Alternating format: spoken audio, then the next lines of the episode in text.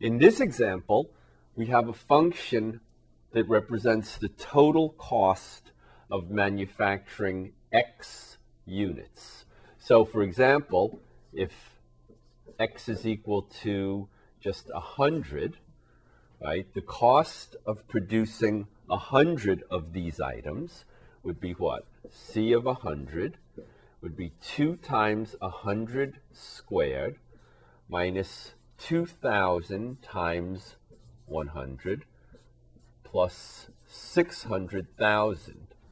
Right? So that would be what? 2 times 100 squared is 10,000. 2,000 times 100 is 200,000 plus 600,000. So this is what? 20,000 minus 200,000 plus 600,000. Okay. So our total cost of producing 100 items is going to be $420,000. Of course, as a manufacturer who has to pay this bill, we would like to have what? The minimum cost. So we're looking for the quantity that will produce the minimum value of this function.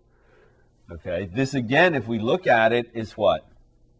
It's a second degree quadratic function. The graph will be what? A parabola that opens which way?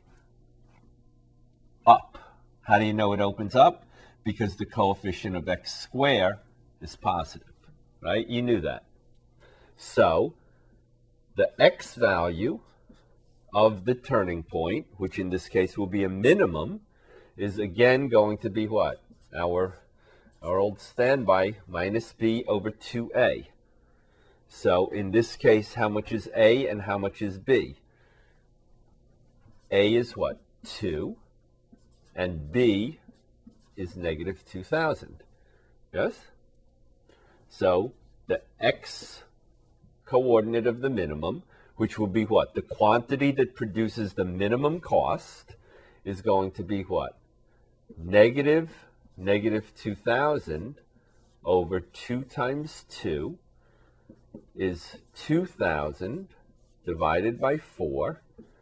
So we should produce 500 items in order to produce the minimum cost, the lowest bills.